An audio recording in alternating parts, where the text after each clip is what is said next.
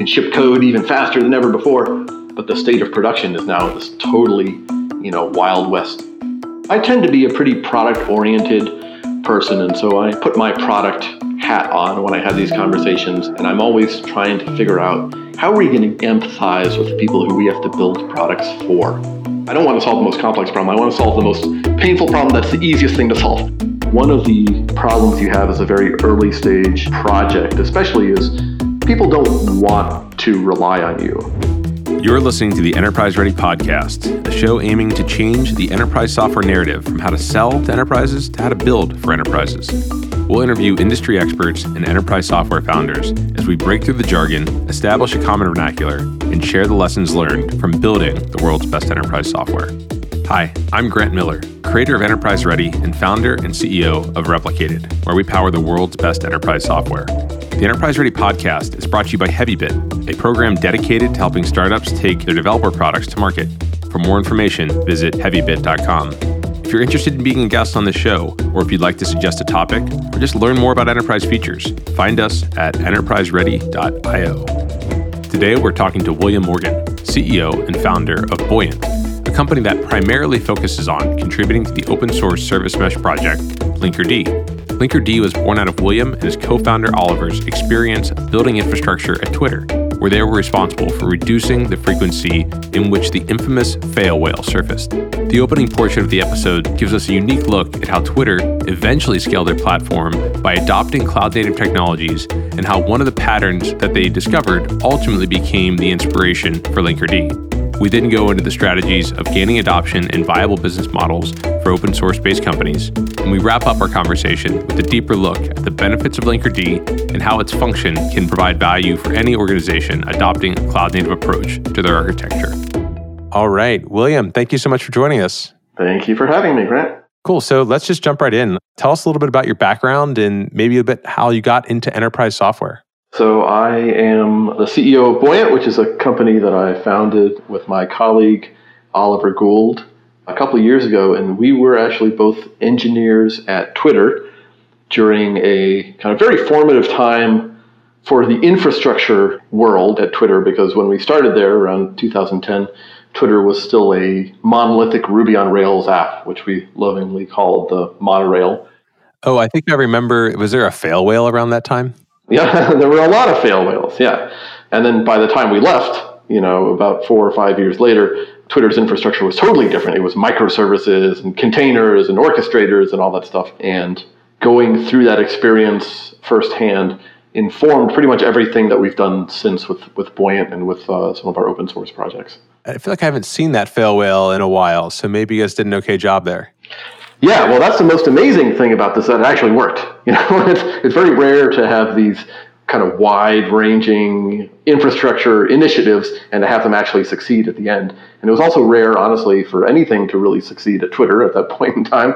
But magically, this worked, and it worked really well. And so we haven't seen the fail whale a whole lot uh, ever since. Okay, so the backstory here is that you were at Twitter where you were in sort of this formative engineering role working on the infrastructure that like was kind of at the time when like Docker and things were starting to come of age. Is that right? That's right. Although Twitter didn't know anything about Docker and didn't use Docker. Okay. So, so I mean, just tell us a little bit about like what you worked on at Twitter to make this all work and then kind of how that ties into what you're doing at Buoyant today.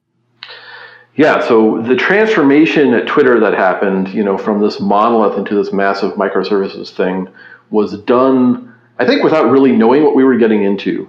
And without having a lot of tooling that was existing out there to build on top of. So, you know, nowadays you have things like Docker and Kubernetes, and circa two thousand ten, those things, they weren't there or they weren't prevalent enough for us really to know about them. But the concepts were the same. And so Twitter didn't have Docker, but it had containerization in the form of, well, we had cgroups, you know, which would do resource limitations. And we had the J V M, which was kind of like a packaging mechanism in, in a lot of ways. And Twitter didn't have Kubernetes, but we had Mesos. Mesos was a grad student project, and we had to do a lot of work to turn it into a production-ready system. But that was the orchestration layer. And, you know, we didn't have the word microservices, or maybe that word was out there and we just didn't know about it, but we called this thing an S O A. We kind of knew that was a bad word, but we didn't know what else to call it because we were, like, decoupling, you know, into services. So that's services-oriented architecture, is that right? Yeah, that's right. And were you aware of what Google was doing with Borg at the time? Was that something you had seen or heard about? Some of the engineers who were core to this initiative had come from Google, and so they had these ideas in their heads. But Borg was not a product we could rely on, and it was kind of like a, a thing that people had been exposed to and that we generally knew was a good idea. Okay, so you'd kind of seen that there's this pattern, and maybe Google was pretty good at keeping their services up, right? I think like the S R E handbook talks about how people ping Google to see if there were if their internet connection works. So maybe Google was building fairly reliable software, and Twitter could use some of those same kind of principles and core concepts to get that same level of reliability. Yeah, that's right. I mean, we knew we needed something, right? By the, even by the time I was there, two thousand ten, you know, there was a World Cup, the, the the soccer World Cup in the summer of two thousand ten, and you know, I remember being in the lunchroom with the other Twitter employees watching it, and every time there was a goal, Twitter would fall over because everyone would tweet, goal, goal, goal, and then like the site couldn't keep up. And I think that was the last moment in time when we were like, okay, you know, this Ruby on Rails monolith is the path forward. Because we had actually done a lot of work to make this thing performant. In fact, I think it was the highest performing Ruby system in the world or something at the time. So you'd like stretch it to its limits, but you needed to go further. Yeah, that's right. I mean, we had like refined the garbage collector. We had like gotten into really deep into the Ruby runtime. But yeah, it just it wasn't viable going forward. Where was the world in terms of cloud at this point? Like, were you running A W S? Were you running your own systems? How was that all working? Uh, A W S was certainly around, but everything at this point at Twitter was on-prems. Okay, so you had your own data centers. Yeah, that's right. That's right. There had been a world prior to two thousand ten when Twitter was in a, a colo facility, but by the time I was there, you know, those were our machines. You know, these were physical machines that we were S S H ing to or whatever and, and doing things with. So they weren't V Ms. Okay, so you have logical access to all of these machines, and your team is, you know, when there's an outage, are you S S H ing into these machines to try to fix things? How how are you fixing things at that point? Uh, yeah, sometimes you were S S H ing into machines, sometimes you were doing other things. Uh, you know, the the only point I was making is that, you know, this was not in the cloud. Sure. These were, you know, these were physical machines that, you know, that had names, and we knew those names. And when you spun up a new service or whatever, you'd be assigned like, hey, here's the three machines that you get this thing to run on. Okay, great. And so this is the, as we we call it, pets, not cattle, I'm guessing, right? That's right. These were all pets. So you had a name for every one of your servers, and you knew you knew it well. Yep, yep, that's right, that's right. And there was, you know, there was like the guy with the spreadsheet, and you'd have to go and like beg him for more machines, and you'd like figure out what type of whiskey he really liked because, you know, that was how you were going to get like bumped up in the in the priority list. It wasn't ideal. Okay, and so one of the things that you worked on, or you helped build, or or like that helped solve this problem, is that where the service mesh kind of concept came from? Well, so, you know, basically what happened from there is as we went through, you know, kind of pursued this idea that we should break the Twitter application into separate services, and then those services should all be kind of operated independently and, and communicate with each other at runtime, we kind of had to invent a couple different bits of infrastructure to make that work. So one of those things, obviously, was was Mesos, which we didn't invent, but which we productionized. You know, another thing was the observability stack. So we invested a ton of time and energy in this very fine-grained layer of instrumentation and metrics collection and aggregation so that every team that owned every service had this very, very powerful dashboard that they could look at. And another big component was this library called Finagle that we used to manage the communication that was happening, the runtime communication that was happening between different services. And Finagle started out being fairly simple, you know, kind of being this idea of like, hey, we're writing these services, we were writing them in Scala. So it's like, okay, we need this cool Scala library to allow, allow us to do functional programming on top of R P C calls, right? And then over time, Finagle evolved into this sophisticated library that was doing things like, uh, you know, load balancing or request balancing, request level load balancing, and routing and flow control and a bunch of other really fancy things kind of under the hood. And so Finagle, it sounds like, is that what became sort of the inspiration for what you built at Buoyant? Yeah, that's exactly right. So when Oliver and I left Twitter and we were looking back at that transformation, we were like, wow, you know, that was like, we really learned a lot of, a lot of stuff in going through that. one of the lessons we really took away was managing that, that communication, that runtime communication between services was so critical to Twitter being able to operate that microservices architecture effectively. And as we looked around at the rest of the world, you know, the rest of the world was starting to adopt things like Docker and Kubernetes, and like, you know, it was all different from what we had seen at, at Twitter. The details were very different, but the pattern was the same. But no one was really thinking about anything like Finagle. No one was thinking about, okay, once I actually have one hundred services running in this orchestrated environment, like, what then? Mm, okay, so you kind of saw this opportunity. You knew, based on your experience at Twitter, where you had gone down the microservices path, that like the next step would be everyone's going to need a service mesh. Well, we weren't quite at that point. Basically, we were like, okay, we've we've seen into the future, right? We know that everyone is going to have these set of problems, and it sure feels like we could save them a lot of trouble if we could just solve that for them. You know, and that was kind of the very original goal. And we knew that, you know, Finagle was like a Scala library for doing, you know, functional programming on top of R P C call. So it was, it was, it was kind of, you know, this obscure intersection of, you know, people who were kind of cool enough to be into functional programming, but also fuddy-duddy enough to be on the J V M, to, you know, who would, who'd even want to use this thing. So we didn't want to just take Finagle and be like, okay, we're, you know, we are the Finagle company. Although Finagle was open source, we could potentially have done that. Oh, okay. And so the the first thing we did was, okay, let's let's wrap this up into a proxy, and so that, you know, you actually don't care what language it's written in. You don't care about the programming aspect of it, but you get the operational semantics, you know, without you having to like tie your application code to, to anything Finagle-y. And that was the genesis of this project, Linkerd, which is, you know, kind of uh, what, what Buoyant spends most of its time and energy on these days. And did the the project come before the company, or did the company come before the project? So in our case, the company came before the project. Like, we had the idea, we knew what we wanted to do, but we didn't really start on anything more than a couple prototypes before incorporating and, and trying to build the company around it. Okay, so you you left Twitter to, together-ish? Yeah, yeah. Well, so actually we were separated by about a year.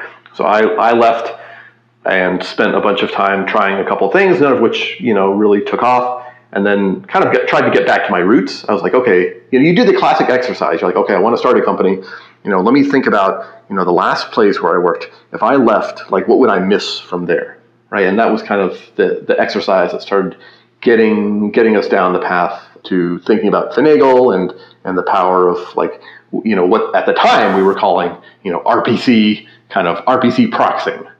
Okay, so I actually love this exercise just in general as a way to think about, I mean, what in reality are like the enterprise software opportunities, right? If I left my company today, what are the things that I was like I would miss more than anything else? Right. Yep. Okay. That's a great question for people to think about, and, you know, as they're kind of going down this path. And so I'm guessing there was a couple other ideas that you had around the same time. Is that right? Yeah, well, there were. As I was thinking about what were the kind of formative things that made Twitter able to go through this transformation, you know, one of them was Mesos itself. But there was a company already, you know, kind of commercializing Mesos. So I was like, well, you know, I don't want to do that because someone else is already doing it. And the other component was that visibility stack that I mentioned. Right. But there were a lot of visibility companies, and I was like, well, I just don't know. It didn't feel quite as interesting to me. The third component, you know, the, the Finagle component or the service communication component was wide open. And I was like, man, there, it just feels like there's got to be something here. Okay, cool. And so then did you convince Oliver? Is that, that's your co-founder, right? Yeah. That was the thing you guys should work on together? Or did he work on Finagle at Twitter? Yeah, that's right. So he was deep into the core infrastructure there. I was actually more on the surface, you know, layer. I was doing back-end engineering, but I was I was staying close to the product. You know, I was working on things like the photos backend. So you upload a photo and it goes through a bunch of, you know, code to do stuff with it. He was down in the in the guts where Finagle and other things were happening. So he was kind of a natural person to do this with. Got it. So you were more of a consumer of Finagle, and you realized how important it was to your workflow. That's exactly right. Yeah. Okay. And so Oliver was more like, you know, had been much more involved in the project. And so the opportunity was to bring him on board to help build the company around this concept. Yeah, that's right. And I had known him pretty well at, at Twitter. you know, in addition to being like basically an internal customer of his because he was building Finagle and other things, we spent a lot of time together because we actually carpooled together. So we, you know, we, we knew each other pretty well at, at that point. Yeah. And from the beginning, you decided to run this as an open source company. I think there was, you know, maybe a couple days in the very beginning when we were like, hmm, what should we do? Should this be a commercial thing? But we rapidly realized that pretty much everything else in this world was open source. Like everything else in, in kind of the software infrastructure stack was open source.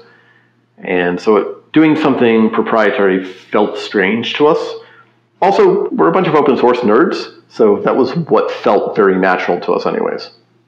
Okay, so instead of, you know, trying to build a proprietary closed source solution that you can go sell at uh, banks for millions of dollars because it does something, you decide to take a, a broader approach, which is let's open source it and start to get adoption that way.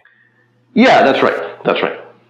Although now that you say it, you know, gosh, could we just have made millions of dollars doing the other thing? Okay, so, you know, obviously open source, I think you're absolutely right in terms of the infrastructure software world. Most things, I mean, even that the banks are going to adopt, end up being an open source project that they want to then help and find the commercial version so they can continue to support the delivery of this and also get the other features they want in. So how did you start to get people to use this and pay attention to you? Because even though it's an open source project, it's like not just if you build it, they will come. Like you need to get the word out somehow, right? Yeah, so there were two components to that. The first was we had a big struggle around what we were going to call this thing, because there wasn't really an equivalent out there, right? And so we started out, you know, like engineers, we started out, you know, kind of saying, oh, well, this is a proxy that, you know, handles R P C calls, and Linkerd is an R P C proxy. And then we, we tried to describe that to people, and people were like, well, I already have H A proxy. And we were like, no, no, this is different. And they're like, well, I don't even use R P C. We use H T T P. And we'd say, well, you know, under our model, you know, H T T P is a subclass of R P C. And then, like, by the time you had that conversation, they had wandered off. And so that's amazing. And we tried a couple other things until finally we we had the brilliant idea to call it a service mesh, which has no meaning, right? Or at least at the time had no meaning. It was like, it didn't really communicate a whole lot. It had service in there. It had mesh, which is kind of weird. But what it was, was a it was like a blank space that, that we could write into. And then we could say, hey, let me tell you about this thing called a service mesh. And like, this is what it does. And once we used that terminology, it started making more sense to people. And that term caught on. And now, you know, a couple of years later, there's like twelve service meshes. So it's now a real life thing. And our conversations are very different. So that, that was a term that you helped sort of bring to the market and helped define. More than helped. We birthed it. You birthed it. Yeah. I, I think about some of the concepts and terms that get defined as is really what helps to to define the industry. Did you try to like own the term? Like, you know, create the web page for it, like the chaos engineering page or the twelve-factor page or something to define what a service mesh was? Or was that not part of it? Not really, maybe not as much as we should have. You know, I think mostly we were just happy that there was a noun phrase we could use, and we could say Linkerd is a service mesh. And maybe if we had made service mesh dot com or .io or whatever, things would have gone differently, or maybe the other projects would not have called themselves service meshes. I don't, I don't really know. Like that wasn't really the focus at the time. The focus for us was like, hey, here's this, here's this project, and like we need people to use it. Sure. And calling it a service mesh just like made it easier to explain what it was and not get it confused with all the things that it wasn't. That's right. That's right. I mean, there there have been proxies since the beginning of network engineering, right? There've always been proxies. So describing and defining how it was different was like an exercise. And there's not just a proxy component, there's a control plane component. There's like all these things wrapped up in this in this definition. So I'd say, you know, out of the two or three things that were really formative for us getting open source traction, the first was that terminology.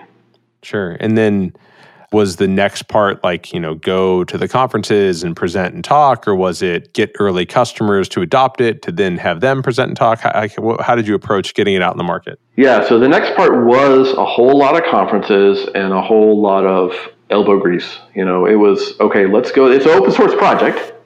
So, you know, that means we can talk about it at, at open source conferences. It's not considered like a, a vendor pitch or anything. It's a project that, that people can contribute to, and and we tried our best to, you know, make it a truly open source project and not something that we threw over the wall.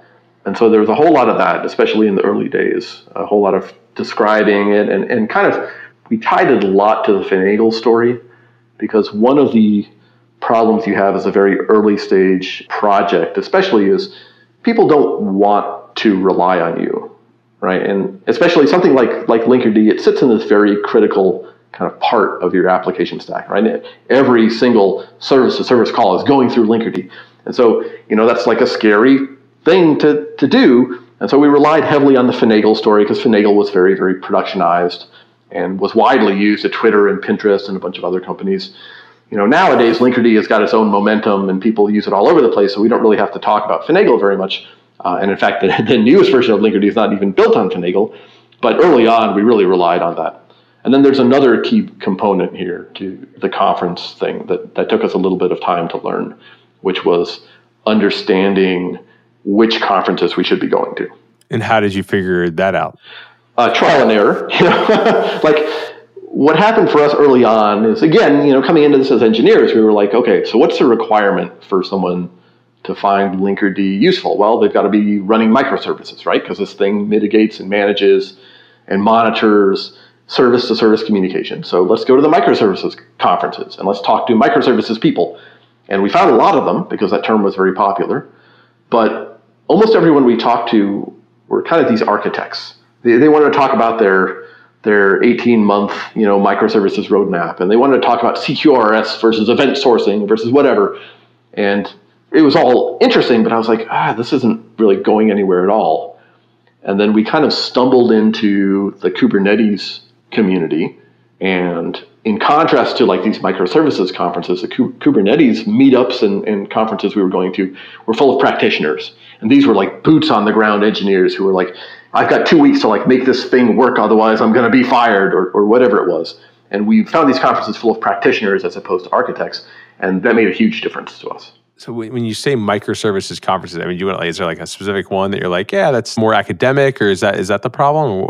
How did you? Yeah, you know, you can go to like meetup dot com and you can find like twenty microservices meetups in any city. And our experience with those, and again, this is a couple of years old, is that they were full of extremely intelligent people, but they were not very practitioner focused. They were very architect focused. Rightly or wrongly, that's what we found. And from the uh, kind of technology perspective, Linkerd is not that tightly coupled to Kubernetes. You know, it's not like there's anything that's really Kubernetes specific in Linkerd, at least in that in that early version of Linkerd. But from the market perspective, like this was the audience of people who actually needed Linkerd, and they needed it in a short time frame, as opposed to the eighteen-month, you know, microservices roadmap. And did you find that it was like sort of more companies as well, like, you know, sort of the, the user community was commercially focused? Uh, almost everyone was who we found who was adopting Kubernetes was doing it as part of their job. There's always people who are, you know, playing around with it and, and having fun, or who hope to use it as part of their job. But even back in two thousand seventeen or so, a whole two years ago, it was largely people who were trying to bring it into their companies and do something real with it. Now, interestingly, you know, because you came from Twitter, and I'm sure you, you know, you obviously you mentioned the, the mesosphere concept earlier. Two years ago, it wasn't as clear that Kubernetes was going to be the clear winner, right? So did you get involved in like the mesosphere and maybe in the standard like Docker swarm kind of world as well, or not? So early on, you're right, it was not clear that there was going to be one particular winner. And so we had Linkerd, at least that first version, now things are a little different, could talk to Kubernetes, it could talk to Mesos, it could talk to Console, it could talk to Zookeeper. Like, we just made it this general purpose Swiss Army knife. And, you know, got a lot of adoption from people who were not using Kubernetes. But over the past two years, the distribution of, of people who are deploying it on Kubernetes has, has really increased dramatically. Okay, and so was going to conferences and talking about it at these sort of more practitioner-oriented events, was that the real key to adoption? Or were there, you know, was it joining the C N C F? Like, what was really the key piece that has been driving adoption for you? Yeah, I think there were a couple of things. Part of it was that, right? Part of it was just getting out there and trying to get it in front of people and describe why we were doing it. And that was meetups and conferences and, and blog posts and everything. We did submit it to the C N C F in, I think this was early two thousand seventeen, and it got accepted. And that was a big boost for the project, because this was like maybe the fifth project that, mm. that the C N C F had accepted. And it was like Kubernetes and Prometheus and like some other things and Linkerd. And so, you know, pretty soon our, you know, the Linkerd logo was like up next to the Kubernetes logo. And I was like, oh man, this is awesome. Yeah. But there were other reasons that the C N C F made sense for us anyways. Like this was everything about the C N C F kind of uh, exemplified, you know, the, the ideas and beliefs behind Linkerd. Like philosophically, we were really aligned. Like, you know, they're very focused on, okay, what is a set of technology that allow you to build these cloud native applications, you know, and, and everything that Linkerd was being used for, you know, we didn't really know that term beforehand, but we were like, yes, this is exactly, like, this is exactly the sort of things that, that Linkerd can help with. So it made sense in a lot of ways. Yeah, and so this is the Cloud Native Computing Foundation, right? C N C F. That's right. And it's a part of the Linux Foundation? And how do you describe it? Yeah, it's part of the Linux Foundation. And so, like, talk about that model. Like, you know, we you mentioned earlier before we started the call that, like, you don't actually own Linkerd, right? You contributed it to the C N C F, but you are the primary contributors to that specific project. Is that right?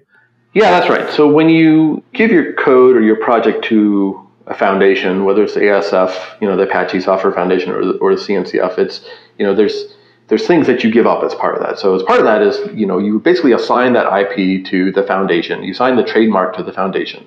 And so it's not yours anymore.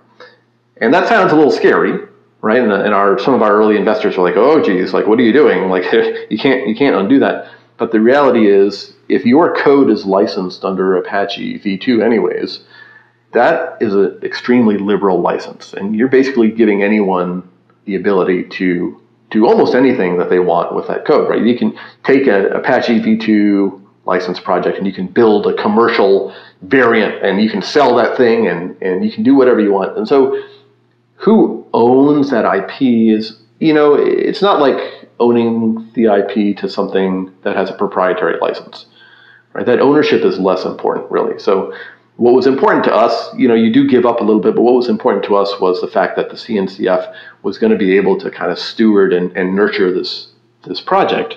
And for us, it, what was important for us was that Linkerd be a real open source project. Like, you know, I, I kind of alluded to this before, but we didn't want it to be something that you throw over the wall and it's like, yes, it's nominally open source, like you can see the code, but we're not going to let you actually submit any pull requests, and we're not going to tell you what the roadmap is, and we're not going to answer any questions. It's like, you know, that, that wasn't the model that we wanted.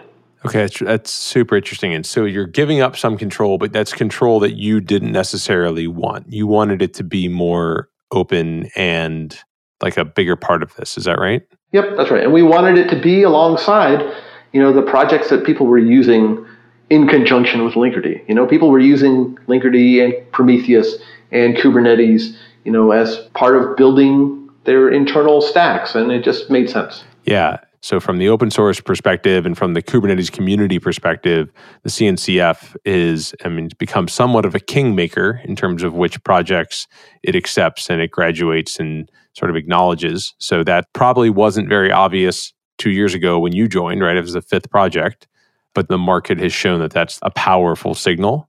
Yeah, and I think in some ways that's unfortunate. And I know the C N C F really doesn't want to be the kingmaker. They don't want to set themselves up that way, but market perception sometimes is not something you have complete control over.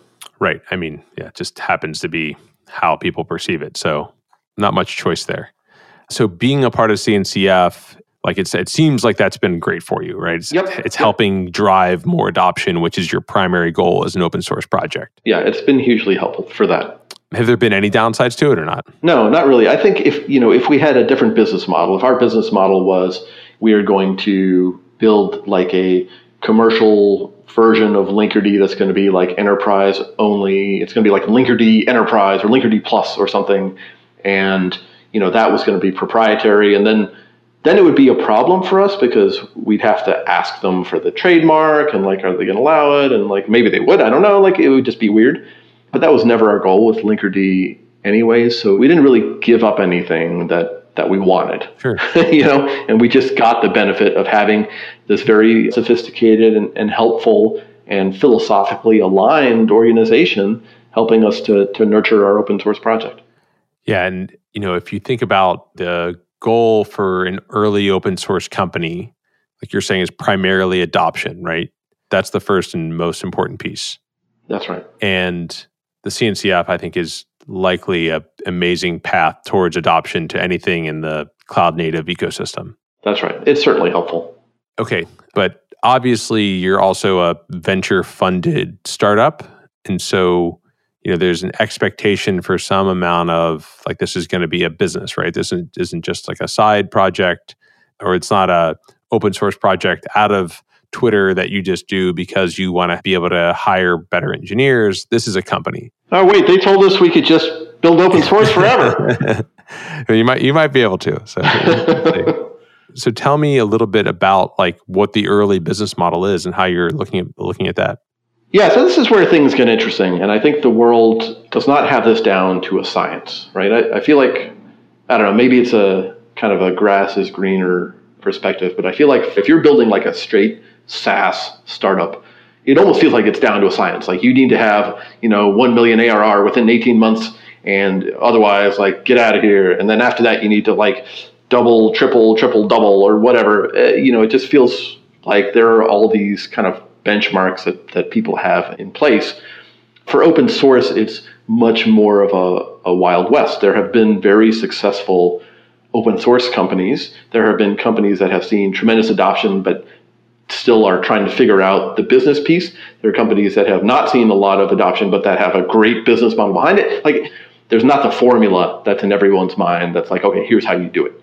And that said, there are a couple models that historically I think open source companies have followed. The, you know, kind of the, the classic one is the, you know, the Red Hat model of, okay, it's open source and then we're going to provide services and support on top of that. And the received wisdom is, you know, Red Hat's the only company that could really ever make that work, and that no one else could really do that for whatever reason. They never go into why. Then there's like the, you know, the Nginx style models where we've, we've got the open source thing, but if you want the features that are actually necessary for production, then you got to pay the big bucks for the enterprise thing. And then there's a model of, okay, well, we're going to have a hosted version. So like the open source thing, you can do whatever you want, but we're going to have a hosted version, and you know, that's how we're going to make our money, and it, you won't have to operate it yourself, so it's easier, and you get the economics of, of the cloud and, and all that stuff. And then there's like the fourth model, which I have called the Buoyant model. I've called the, no, no, wait, I've called, uh, this is the William Morgan uh, Guaranteed Successful Open Source Business Model, T M. Perfect. Yeah, you may, you may have heard of it. And here, I think for us, Linkerd is one component of what, what we want to do as a company. It's just one component. And right now, it's what we're focusing on. You know, and we spend almost all of our time and energy on Linkerd and, and, and on adoption. But I don't think it would be right for us to sell Linkerd. I don't think it would be right for us to have Linkerd Enterprise, or even a hosted Linkerd doesn't really make a lot of sense, because what Linkerd does, the way it works, is it has to be right next to your application code. Right? For this to work, like we've got to be right there in the same data center, in the same pod, in the same cluster, in the same everything. And so, you know, the hosted model isn't, even if we want to do that, wouldn't really make sense for us. But if you look at the broader picture, right, what Linkerd solves is a subclass of this broader problem of, hey, companies are moving into this cloud native world. And once they do that, everything's different. Right? The way that the code is working is different. You know, the way that you've like structured your services and how they communicate is different, and Linkerd can help with that. But everything else about the company is different too. The way that the engineering organization operates is different. The way that H R operates is different. The way that finance operates is different. Everything gets changed when you move into this world. And so when you look at things that way, you know, there's a set of value that Buoyant can provide that's kind of outside of Linkerd, and that's probably not very engineering focused in the same way that Linkerd is.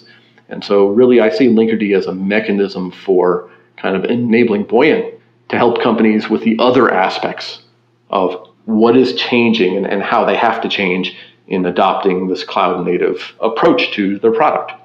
Interesting, but that's not something that you're offering today, right? That's kind of just the, the longer term goal.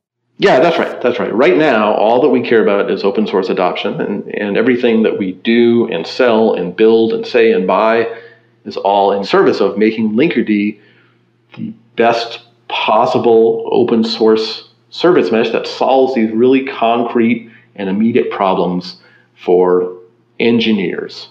And that's all that we do right now. Later on, there's some other fun stuff we get to do, but right now we've we've got to do that. And those those sort of like early business models are around support and professional services, is that right? Yeah, that's right. And so we do support and professional services right now. And that's really the only thing that we do as a as a company besides build the core open source tech. And you know, I think everyone recognizes, okay, in the long run, that's not like the business model that you want, with the exception of Red Hat. But it's actually great for us. It is, it's really, really good for us. The money's nice, of course, you know, but more than that, what it gets us is it gets us insight into what's happening inside these enterprises, right? We're a bunch of open source nerds. Like, we understand, you know, how the open source world works, and we understand Rust and Go and, you know, and how to use your package manager or whatever. We don't understand, hey, if I'm working at this Fortune five hundred company and like we're trying to do, you know, we've got all these initiatives and like we're going to deploy this new thing and we're trying to make it cloud native. We don't understand like what problems you're having until we have this commercial relationship, which, you know, e- even if it's a support relationship, we're sitting in those meetings and we're learning about your roadmap and we're learning about what's painful for you. And that gives us, A, it gives us a lot of empathy, which is very helpful, I think, especially as software engineers, you know, and B, it, it gives us insight into the problems that we can solve for these customers in ways other than open source and professional services. So it's very, very healthy for us. And it's been a fascinating part of kind of the buoyant aspects of this. Okay, so the thing that I heard there for like a business opportunity is to get a seat at the table, to understand what the most complex problems are that's kind of common across these large enterprises as they make this transformation towards the cloud. And part of your goal is to use that sort of unique seat at the table and that unique insight to sort of figure out the next offering that maybe is a more commercial offering. Yeah, yeah, one hundred percent. I think you said the most complex problem, and it's really, I don't want to solve the most complex problem. I want to solve the most painful problem that's the easiest thing to solve. Right? I don't want to do the hard things. I want to do the easy things. But mo- maybe more, you're kind of using a cross-section of different organizations to identify what are the things that are consistently coming up as a roadblock to this, you know, future state of, you know, developer and productivity and reliable systems and things. Yeah, that's right. That's right. And, you know, I tend to be a pretty product-oriented person. And so I put my product hat on when I have these conversations. And, and I'm always trying to figure out, how are we going to get input from the right people? How are we going to understand? How are we going to empathize with the people who we have to build products for? You know, and so any opportunity to do that is something that I reach for as rapidly as I can get it. As a vendor myself, like the thing that I'm always like, pay us so that you can get us to focus on solving your problems all the time. Like, right. That's what we love doing, is solving problems. So like, if you pay us X amount per month, your problems become the problems that I focus on solving. Right, exactly. And that's a good old-fashioned, you know, exchange money for value relationship. Yeah, it's, hey, it works, capitalism. Right. Okay, so are you actively trying to sell support in ProServe, or are those more like kind of inbound interest and then you'll, you know, provide a contract? So right now, you know, we're kind of on the cusp. What we've done for the past few years is to be pretty reactive to it. You know, we put a form up on a web page and we're like, okay, if you need it, you need it. Um, that's starting to shift a bit, especially as Linkerd adoption is, we're not just seeing the super cutting edge, super high tech companies that are very familiar with open source technology and very adept at wiring things together. You know, that was kind of the vanguard of, of the companies adopting Linkerd. Now we're seeing kind of the second wave of companies who, you know, don't always have the time or, you know, in some cases the, the talent necessary to really be able to take an open source project like Linkerd and like jam it together with Kubernetes and Docker and like get a deploy pipeline going and, and do all that kind of with their own internal staff, or they don't have the time to do it. And so things like ProServe start becoming more important for us because we do want those companies to be successful with Linkerd. They need help and we should be able to help them do it.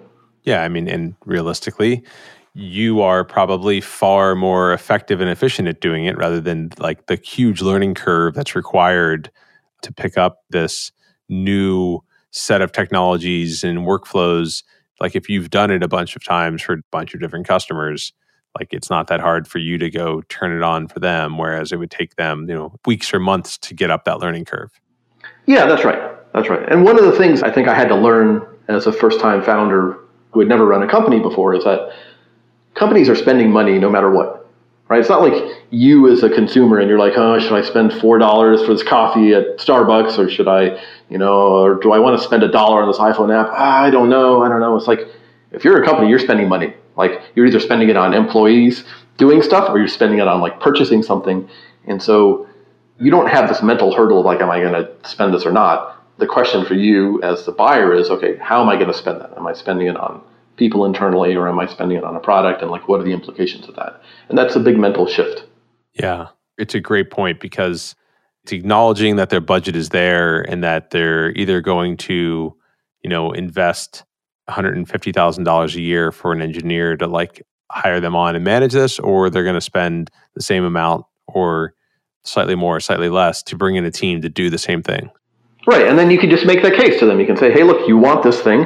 You can do it internally and it's going to cost you X, or you can have us do it and it'll cost you, you know, one tenth of that, or or whatever it is. Yeah. So let's shift gears a little bit here. I want to dive back into the the service mesh world. A lot of the folks that listen to this podcast are running enterprise software companies. Maybe they're running a SaaS application. Help me understand why I should be using a service mesh as part of my architecture in, you know, in either of those cases. Yeah, so the number one qualification is, are you adopting this cloud native approach? Are you adopting Kubernetes and Docker and microservices? If you're not, then service mesh is not going to help you at all. Like, there's no reason for you to even think about it. But if you are, well, then you're going to need it, because what's going to happen is you're going to end up with ten or twenty or fifty services running, and you are going to be in a very precarious situation, because one small failure in one of those services is going to rapidly escalate to take down the rest of the site. Or you're going to be in a situation where no one can understand what's going on at any point in time, because each of those services was written by a different team using a different set of conventions. You know, we've done all this work with Docker and microservices to like enable this huge organizational decoupling, and now you can ship code even faster than ever before. But the state of production is now this totally, you know, Wild West state. Those problems can be addressed directly with the service mesh. That's what the service mesh can help you. It can add reliability, it can add visibility, and it can add security to these systems in a way that doesn't involve the developers having to do anything. So this is a very platform-focused tool.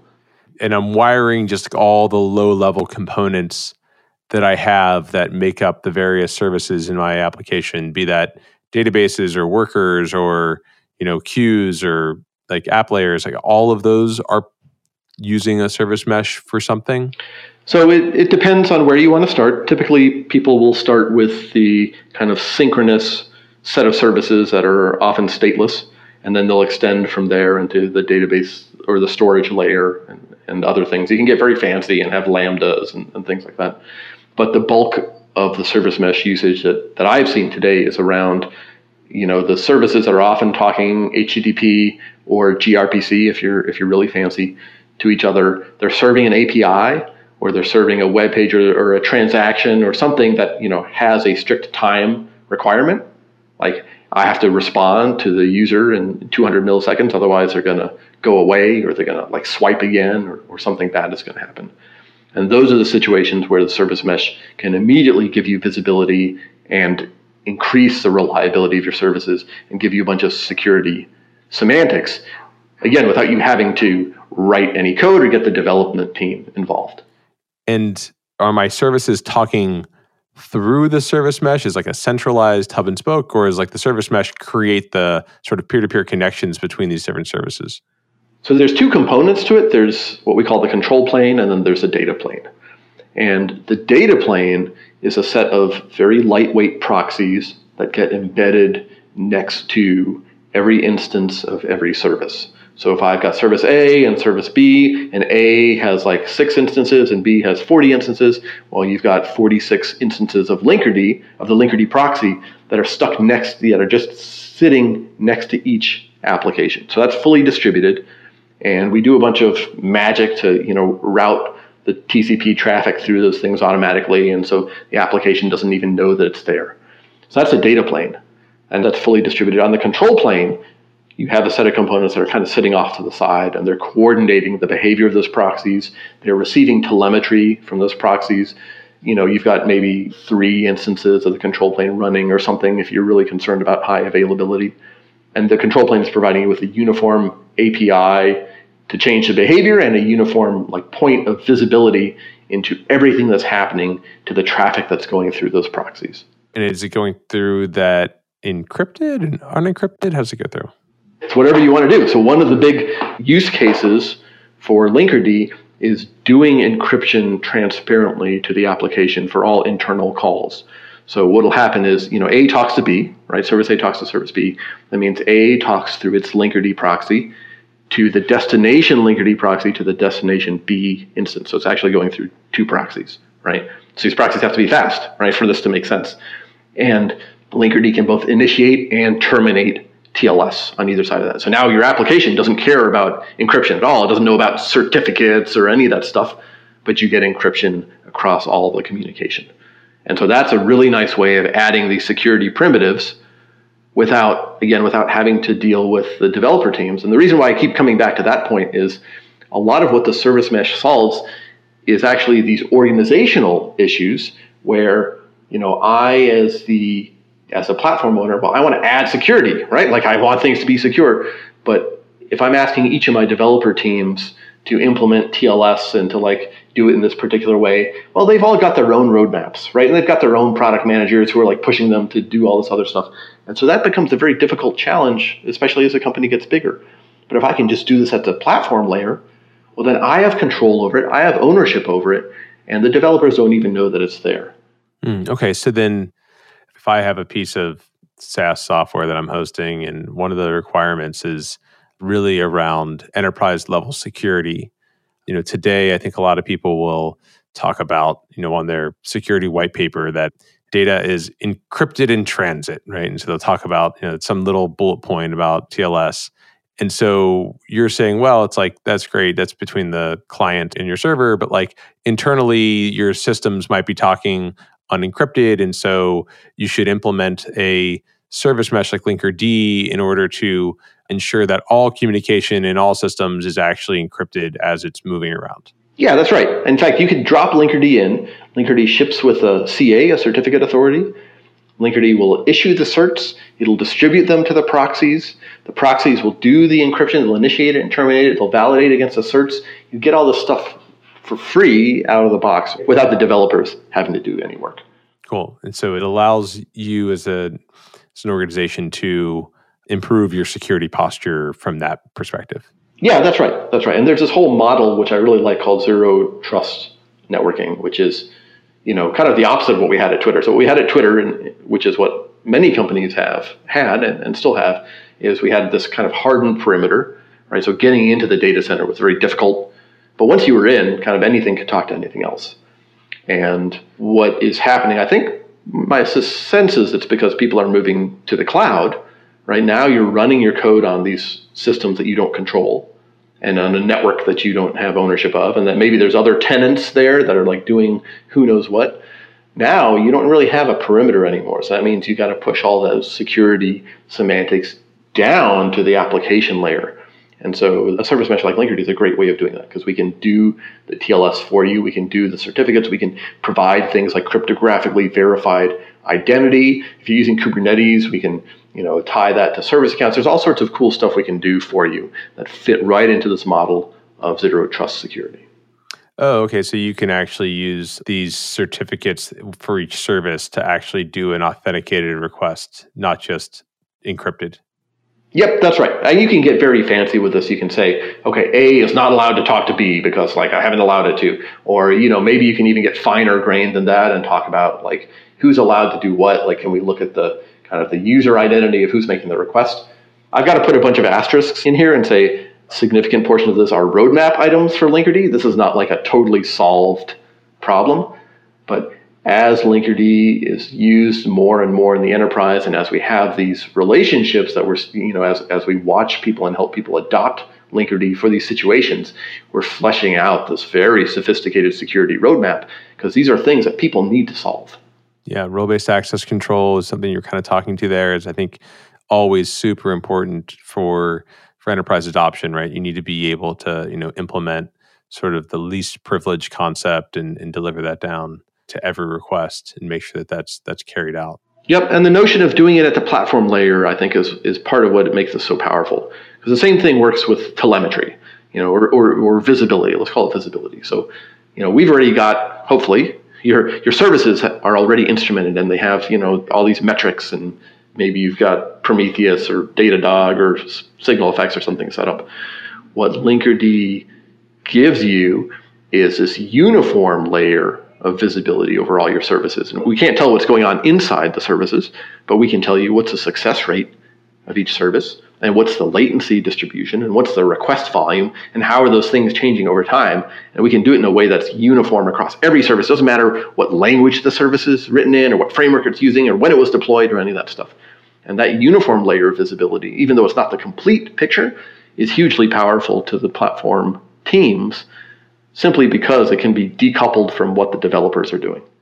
Okay, so shifting gears a little bit again, and you were kind of talking about cloud adoption, and, and we're talking about open source. And I think one of the interesting sort of areas around open source is sort of the role that these large cloud providers play in the open source ecosystem, right? And so you know, obviously, there's a couple different angles on this, but you know, I'd love your perspective, and and you know, because particularly one of the cloud providers has a service mesh that they talk about and they host. You know, Istio that Google has is a is a seems to be a big focus there. So maybe kind of talk about how that impacts your company and your roadmap. When Istio first appeared, it was very frightening, right? Because we were used to operating in a world where we had no competitors, right? We invented the service mesh term. Linkerd was the service mesh. It was getting a ton of visibility and traction. And then all of a sudden, the you know eight hundred pound gorilla comes into the room. It's like, I'm Google, and I invented Kubernetes, and now I have invented Istio. And we were like, oh, no. But over time, we found that it's actually been really helpful for Linkerd because it, it served to validate the space in a major, major way, right? Like, it's not just this little project, Linkerd, sitting off to the side being like, hey, service mesh is a thing. Now it's it's Google and I B M and VMware and, and now HashiCorp. And you know everyone has a service mesh project or product. So that's been hugely validating for Linkerd. There's a lot more I can say about kind of the design differences between the two and, and so on that, that I won't go into here. But if you look at the kind of the goals of Istio, like why is Google doing Istio? Like, why is it investing all this time and energy in it?